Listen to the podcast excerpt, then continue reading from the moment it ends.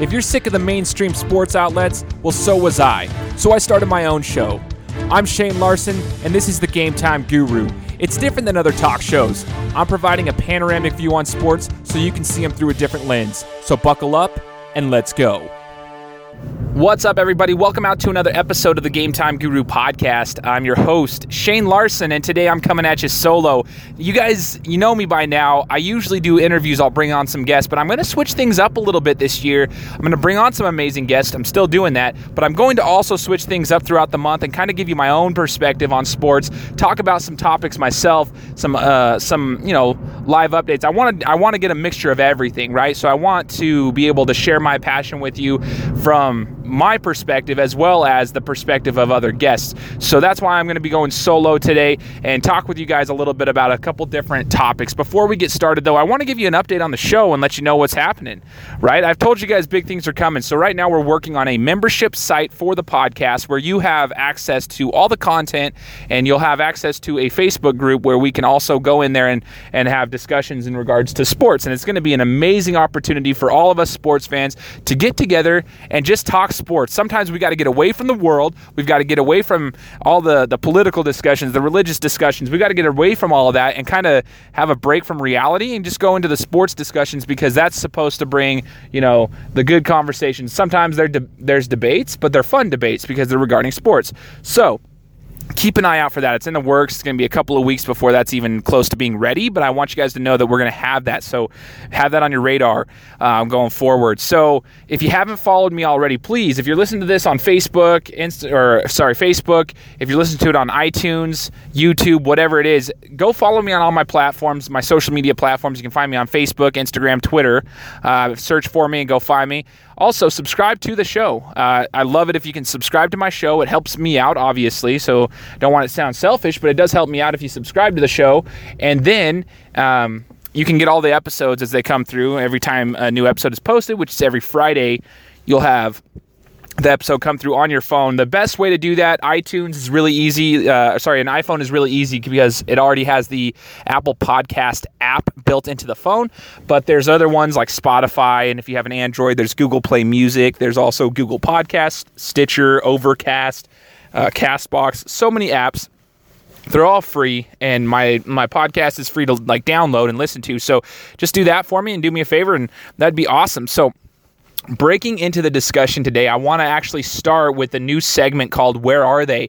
I'm going to give you an in-depth look at kind of where some of these guys are at that have been on my show in the past, and I thought it was fitting to bring up Kyle Aslami. Kyle is an amateur mixed martial arts fighter here out of the Treasure Valley in Idaho, and Kyle was on my podcast during the summer. Okay, and he was talking about his career, what he intends on doing, the work that he puts in. You guys should go back and check it out. I'll put the link down here so you guys can see it. Kyle's episode was incredible, and it's really cool to watch his progression. I always keep an eye on all the guests that I bring onto the show. It's not like I just bring them on and don't ever talk to them again. I like to build relationships and kind of keep an eye on people and support them in their journeys, because that's the same thing I want. I want people to support me as I go through this sports media journey and continue to build this brand and this business. So I keep an eye on Kyle. Well, now Kyle's got a fight coming up next week, a week from today, which is going to be at CenturyLink Arena. It's going to be for Front Street Fights. I encourage you guys to all pay attention to it and watch it. Kyle's a great fighter. I've watched how he's put in the work since the podcast that we had this summer, the training that he's consistently done. I followed him on social media, and I see what he's doing. He trains. He's had a fight in between, which he did not come out victorious, but he still went up. He traveled to go to that fight, and now he's back in the Treasure Valley ready to fight. And I'm excited for it because he's going to be in front of his hometown crowd. So if you live in Boise and you want to go check out Front Street Fights, go check it out. There's tickets available. They're actually really fun, and I'm always one to encourage you to give these younger fighters and these fighters that go on these smaller promotions like Front Street Fights, go support them. Everybody always talks about these UFC fighters and Bellator and these big name promotions, and they don't think that anybody else is good fighters because they're local talent. They're on smaller cards. No, you guys have to understand there are so many talented athletes and talented professionals in their field that simply don't get an opportunity to be seen. So they have to work their way up through the ranks. And Kyle Aslami is one of those. He has amazing footwork. That's one of the things I noticed about Kyle when I first started watching him fight is he has amazing footwork. So he's fun to watch because he's strategic with the way he moves around the octagon. So make sure you check it out. Kyle's going to be fighting next Friday. So he's still in the fight business. Kyle's killing it, and he will have a fight coming up. So, guys, I wanted to kind of just give a little bit of a breakdown in the sports world from my perspective. A couple of things I wanted to talk about today. The main thing I will get to in just a second, but it's that week, that time of the year where, we got the Super Bowl coming up, which is, exciting, but after the Super Bowl, it's that dead time where, it's basketball and then baseball is going and they'll start up. And it's kind of weird because you always get depressed after the Super Bowl because football's over. But leading up to the Super Bowl, we had a very exciting time. And not for necessarily a good reason. The NFC Championship and the AFC Championship games, exciting ones to watch. But the NFC Championship, obviously, the refs took a lot of flack for that. There were some missed calls in that game, and we've spoken with different people around the sports industry here on the show, and I've tried to keep an open mind now, but. Referees, man, they are there. It's a struggle sometimes. It's a struggle for me. It's a struggle for me to understand how they blatantly miss certain calls. And some of those calls are game-changing calls. Like you can say every call or every missed call is a game-changing call, but there are some that are truly detrimental to drives in football. So like if it stops a drive, hinders scoring opportunities. There's so many calls that can be so detrimental to the outcome of games, and it's very difficult to watch. And luckily, I didn't have a dog in the fight. Otherwise, I would have been extremely upset because I've been there before. I've been on the good and the bad side of the bad calls. As a Cowboys fan, I watched the Dez Bryant missed catch, and I thought that was an awful call. And I also saw the week prior to that when they beat the Lions when they reversed a pass interference call, which I still don't think was pass interference, but when I watched the replay, I still don't think there was pass interference. But if you go back and watch that Lions game, there were some sketchy things that happened, and that was back when the Cowboys were playing them right before they played the Packers in that game to have that Dez Bryant miscatch. So anyways, referees always come up in the media, and I hate that when that overtakes the game itself and what was done in the game. The good news is the AFC Championship was incredible. Granted, the overtime rules suck in NFL football, but it was an incredible game. I blame that completely on Andy Reid. That's my take. Andy Reid had 3 timeouts going into the overtime. His defense was absolutely rattled. They couldn't stop anybody. They were breathing hard. They got them to 3rd and long, 3rd and medium, and they kept converting 3rd downs, the Patriots did. You knew they were going to Edelman. You knew they were going to... they were going to Gronk, but you couldn't stop them. That was the problem, and you just couldn't stop them. So they were getting rattled, and they were getting defeated, and he didn't once call a timeout. Even at the goal line, when they got into the past the 10-yard line on the final drive of overtime, Andy Reid had an opportunity to call timeout and let his team take a break and regroup, and he did not. He had 3 timeouts to use, and he didn't use either one of them. So it's kind of frustrating to watch that. I blame that on Andy Reid. A lot of people will say, oh, well, that's great play by Tom Brady, great execution, which it was. But you have to also understand that you're a coach and you need to make adjustments and understand the situation. I think Andy Reid is known for that. He doesn't make good in-game adjustments, good game management decisions, and I think that came back to bite them. So it's kind of frustrating for Chiefs fans because we didn't get to see Patrick Mahomes at least even have a shot at beating Tom Brady in overtime, and that was very frustrating. I'm going for the Rams in the Super Bowl. I don't want the Patriots to win another one, but I don't know if they can match with the Patriots. The Patriots' execution is unbelievable. In NBA news, guys, if you're paying attention to the NBA, it's exciting right now what James Harden is doing. I used to hate Harden. I really did. I hated James Harden. I could not stand the guy, but he is putting up absolutely insane numbers right now and executing at an efficient level. Now, one of the things we can love him or hate him, right? Based on his style of play, he always draws fouls. He always does that. He has a weird style of play, goes to the free throw line frequently. okay, frequently, and we know that. But James Harden has a style of play that's so efficient because he can get the ball, he can distribute the ball, and he can score at will. He can get to the free throw line, he distributes the ball. So he does put a lot of pressure on defenses because he has found a style in this game, in this era, where he has to make the referees make a call. And he does that. And it's extremely difficult for defenders because they have to figure out, well, do I play defense with my hands? If I stick my hands out there, he's going to hook me and we're going to get a foul call. If I don't play with my hands and he gets past me, then he's going to dish to the rock because I can't let him go right by me because he's going to dish it to whoever's out for a three-pointer. He is such an efficient player, and you can't deny that. It's insane. But keep an eye on the Western Conference, guys. Keep an eye on the Western Conference. The Utah Jazz, and everyone's like sitting there, oh, well, they're not what they were last year. I actually disagree.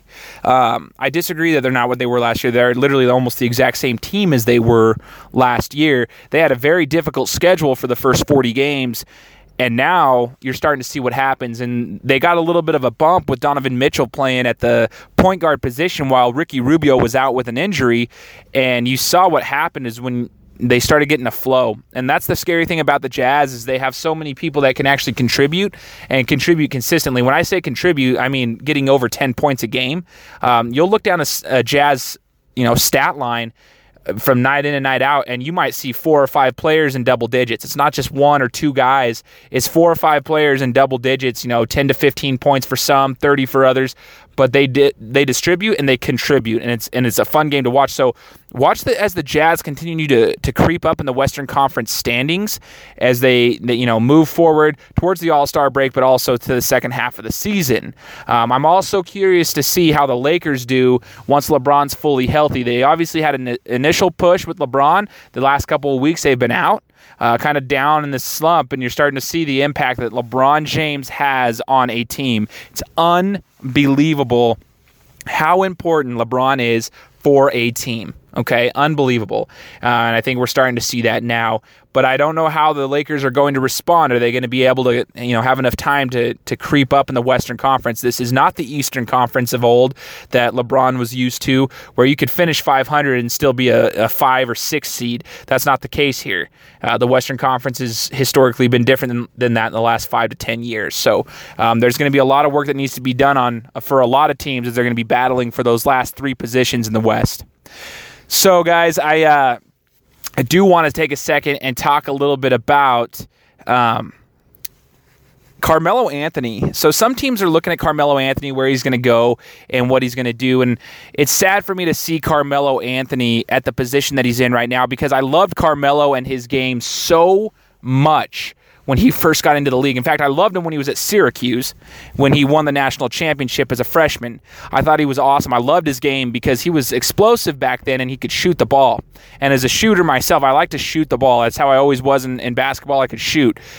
I always respected his game, and I thought he transitioned to the NBA much quicker, and it was a smoother transition than LeBron James did. And at that time, I thought he was going to have a better NBA career than LeBron James. Obviously, that is not the case, but it's sad how quickly Carmelo Anthony kind of derailed in regards to his game and where he fits in this, today's NBA. Carmelo, though, if you guys look back, we forget so quickly, what happened. And as we look, this week was actually the 5-year anniversary of when he dropped. I think it was 62 at the Garden when he was with the Knicks. It was just 5 years ago. Like, it's not that long ago. We forget how good he still was, even when he was battling injuries. He was taking the Knicks to the playoffs, and it was him and a bunch of guys. But he was taking them there, and he was competing, and he was actually really good. And with the Nuggets, he was explosive. He could dunk. He was a high flyer. He could shoot wherever he wanted. He was one of the best one-on-one ball players because he could shoot regardless of how good you were guarding him. He wasn't flashy, but he was explosive and could shoot the ball. And so now we're seeing, he didn't transition anymore because he couldn't adjust to today's NBA, and he let injuries derail him and his attitude. He just wants to fit into a team, and it just doesn't work. And it's really sad for me to see that. But again, I've mentioned this before. I think a lot of credit needs to go towards people like LeBron James. You see how he's taken care of himself. He's adapted to the NBA. His game, went with the NBA right? LeBron has been able to stick with the style of the NBA, whereas Carmelo Anthony's game just is not what they need anymore. His specific position is not, his skill set is not what's needed and efficient in today's NBA, and I feel really bad for him. I still think Carmelo can contribute on a team, but he cannot be a number one option. And the unfortunate thing about Melo is he needs to shoot the ball. He needs the ball in his hands in order to get into a rhythm and be effective. That's when he's the best, is when he is the number one option. The problem is today's teams don't need him as their number one option, and so it's a sad thing to see. And people are talking about him going to the Lakers because LeBron's always wanted to play with Melo. I don't see that working because I just don't see him. Like, they're trying to figure out who their number one scorer is, and LeBron has to drive and dish. But Melo doesn't want to be a spot-up shooter like he was in OKC and like he was about to be in Houston. He wants to be someone who can get the ball and you can run the offense through him. I just don't know if he can do that anymore, and it's just so sad to see. I still thought he had something in the tank. I hoped he would. Where he was at just 10 years ago compared to now is insane. It's just insane because just like 10, 11 years ago, they were fighting literally with the Lakers for a championship. They were fighting with the Lakers in the Nuggets-Lakers series to try to get into the championship, and they were really close. They were really, really close.